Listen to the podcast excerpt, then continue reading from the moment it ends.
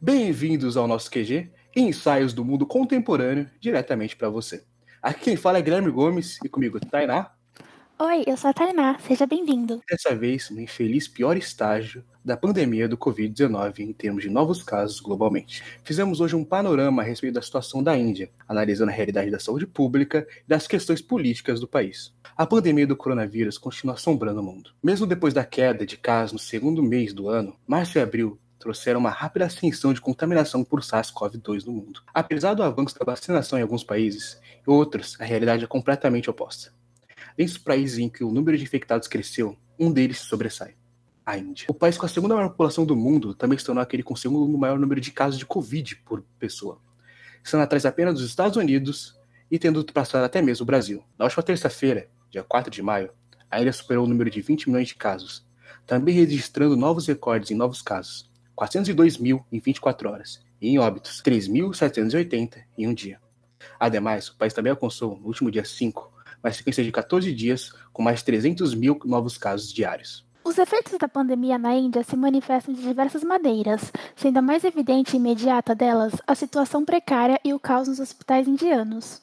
Seu sistema de saúde sofre com uma nova onda de contágios, impulsionada também por uma nova variante do vírus. Nesse sentido, noticia a Folha de São Paulo. Em hospitais onde o suprimento de oxigênio está acabando, vêm-se pacientes ofegantes com falta de ar. Os crematórios do país estão cheios de piras e pilhas de terra são espalhadas por cemitérios.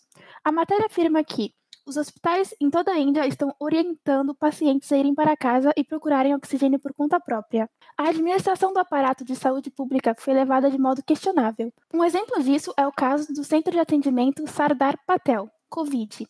Após a queda de casos em fevereiro, as autoridades ordenaram de forma precipitada seu fechamento, entendendo que o país havia vencido o vírus. A situação logo mudou e a reabertura ocorreu com a instalação de 500 leitos no dia 26 de abril.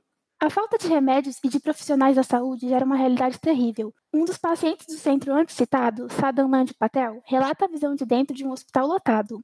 Diz ter interagido com médicos apenas uma ou duas vezes em três dias e que viu pessoas nos leitos ao seu redor pedirem por remédio e morrerem poucas horas depois. Tudo isso em camas feitas de papelão em uma instalação com estilo de depósito, informa CNN. Além do relaxamento infraestrutural do sistema de saúde e da numérica população indiana, outro fator chama a atenção a refletir a respeito do crescimento de número de casos de Covid na Índia.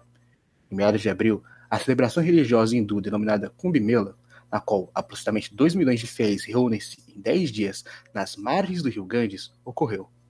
Este, que é considerado o maior evento religioso do mundo, acontece apenas de 3 em 3 anos, mas sem dúvida contribuiu para o espalhamento da doença. Autoridades da polícia indiana afirmam que não conseguiram controlar a multidão e a situação pode ser ainda pior, com risco até mesmo de pisoteamentos.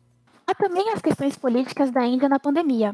Além de não tomar as medidas necessárias para dever o avanço do vírus, Narendra Modi, primeiro-ministro do país, afirmou no começo do ano que em pouco tempo a Índia venceria a Covid e chegou a realizar imensos comícios políticos para alavancar seu partido. No meio dessa crise, o país vive o ciclo eleitoral e esse cenário acabou custando um revés político ao Modi. Seu partido conquistou menos de um terço das cadeiras parlamentares no principal estado eleitoral. Com 97 milhões de habitantes em outros estados, o partido chegou a não conseguir nenhum assento, perdendo para o principal partido de oposição regional. Em meio a crises políticas e sanitárias, Modi está avançando um pacote de 1,8 bilhão de dólares para a renovação parlamentar. Modi é conhecido por uma política de soberania e extremismo, de um nacionalismo ligado à religião. Sem apoio do governo, acaba por tomar as decisões quase sozinho, realizando ações como retirar mais de 80% da moeda que circulava no país. Dito isso, é possível comparar as situações indiana com a brasileira. Afinal, são dois países que estão nos seus picos virais, que têm sua política conturbada e problemas econômicos intensos. Mas, principalmente, dois países com líderes políticos negacionistas e com péssimos resultados em seus governos. Mesmo com uma década negativa no contexto socioeconômico da Índia, boa parte da população ainda enxerga Modi como uma espécie de deus político que guiará o país para sua, entre aspas, era dourada. Até mesmo as carteirinhas de vacinação carregam sua imagem representada. As lideranças brasileira e indiana, apesar de terem diferença, assemelham-se no quesito de exercerem um papel fundamental nas calamidades da saúde pública de seus países. Enquanto Bolsonaro manteve praticamente a mesma postura durante toda a pandemia, A responsabilidade de Moody se evidencia seu posicionamento inerte no momento de retorno à ascensão dos casos. Afinal de contas, o contágio no Brasil se mantém constante e alto há vários meses, enquanto na Índia a subida começou somente depois de algum tempo de taxas de infecções relativamente baixas. Isso após o lockdown de março a maio do ano passado.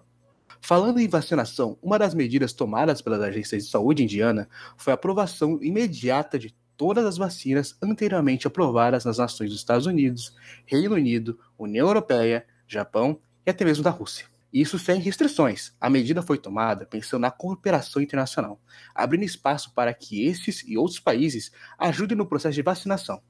Porém, no fim de abril, apenas 5% da população indiana tinha sido completamente imunizada. Para a Índia, a resposta da comunidade internacional ao caos na saúde pública tem sido positiva, mas sem ótimos resultados. Os Estados Unidos anunciaram no dia 28 de abril a entrega de assistência emergencial à Índia em mais de 100 milhões de dólares de suprimentos, e países como Reino Unido, Singapura e Tailândia também prestaram ajuda. Isso tudo demonstra que a diplomacia indiana e a cooperação internacional têm funcionado no que tange à Covid. Mesmo com toda essa ajuda, o país continua a bater recordes diários de casos. Ainda faltam suprimentos básicos e corpos são cremados a céu aberto em estacionamentos. Quando falamos em cooperação internacional ou diplomacia das vacinas, qualquer pico em qualquer lugar do mundo é negativo para o Brasil. Não só pela rotação do vírus em si, mas porque esse país, no caso a Índia, tende a ser mais visado internacionalmente para ajuda internacional, refirando então grande parte da assistência que poderia ser destinada ao Brasil. Além disso, o governo Bolsonaro passa por uma pressão da China. Mesmo produzindo a Coronavac em território nacional, ainda são necessários insumos enviados pelo país asiático. A pressão se dá para bloquear o envio desses insumos para assim conseguir produzir e vacinar a população brasileira. O bloqueio acontece pelo que hoje chamamos de diplomacia das vacinas. A China restringe a cooperação com o Brasil pelas declarações do governo, que insistem em dizer que o coronavírus é um vírus chinês, fazendo parte de uma guerra biológica em que a China teria se beneficiado economicamente. Nesse cenário de atrito, é de vital importância atentar-se para as relações entre Brasil e Índia. Esse último é o país que mais produz vacinas no mundo, e mesmo assim não consegue manter sua própria população fora de risco. E com isso, o QG fica por aqui. Siga nosso perfil no Instagram, arroba Quarentena Global, e acompanhe os novos episódios todas as quintas nas principais plataformas. Fiquem seguros, fiquem saudáveis.